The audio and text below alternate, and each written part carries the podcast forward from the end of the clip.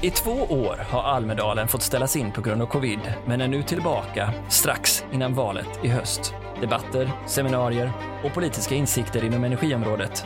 Vad kan vara mer intressant? Niklas Johansson, direktör kommunikation och klimat på LKAB.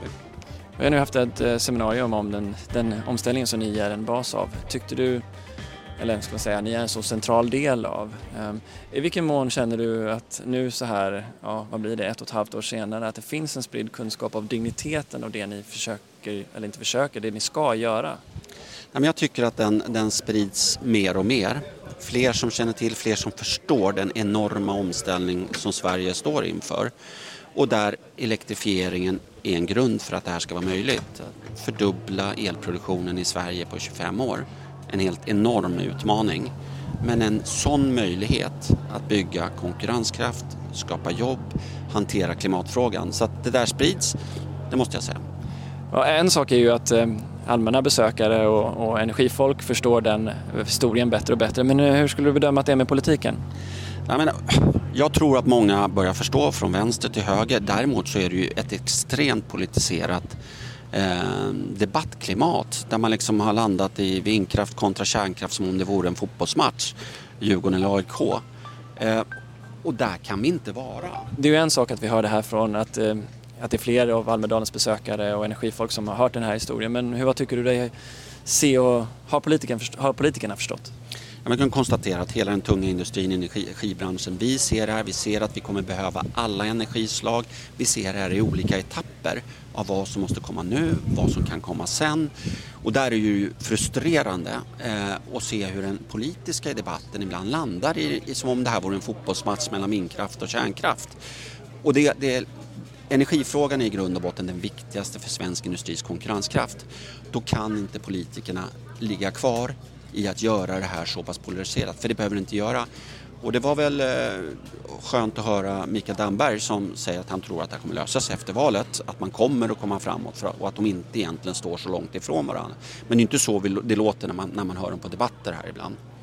Nej, du underströk ju också behovet av att se det hela leveranskedjan som ni har, att det är investeringar som ni gör som också måste samtidigt göras på SSAB för att eh, hela den här förändringen ska gå ihop. Ehm, den konsekvensen kanske inte alla riktigt är med på på samma sätt. Nej, men den tror jag folk har lite svårare att greppa, att det här är värdekedjor därför att många utav oss lever och bor utan att, förstå logistik, tung industri och hur det här fungerar. Även om ljuset väl har gått upp för fler och fler svenskar. Vi har haft Cementa, vi har den här typen av... Nej men vår omställning är ju inte möjlig om inte våran kund ställer om.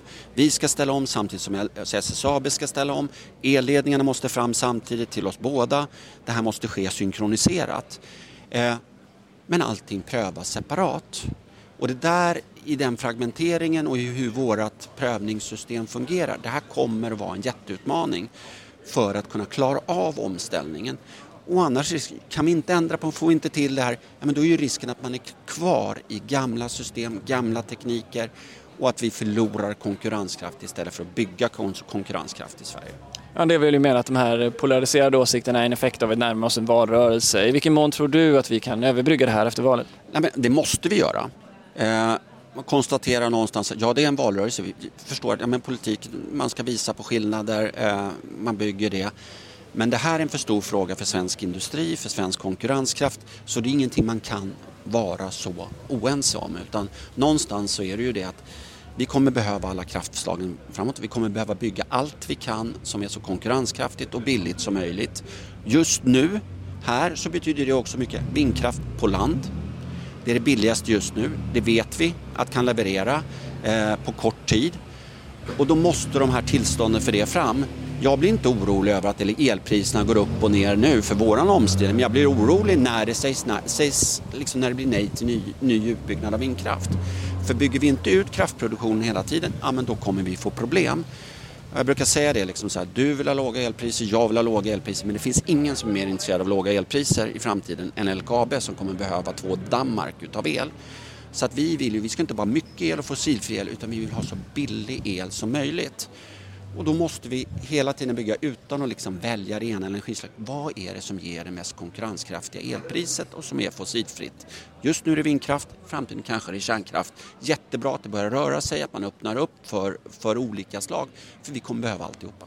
Men det låter ändå som att ditt resonemang är, liksom, är, är konsistent över tid. Det låter som att ni är fortsatt trygga i den vägval som ni ni har slagit in på trots allt. Det är ingenting som har ruckat på den logiken. Nej det är det inte utan det är ju snarare så att, att vi blir mer övertygade om det här när vi tittar på, på den och den kris vi är i Europa idag.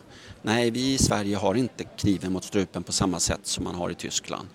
Eh, men det ser ju att den här vägen framåt måste komma och det måste komma ännu snabbare.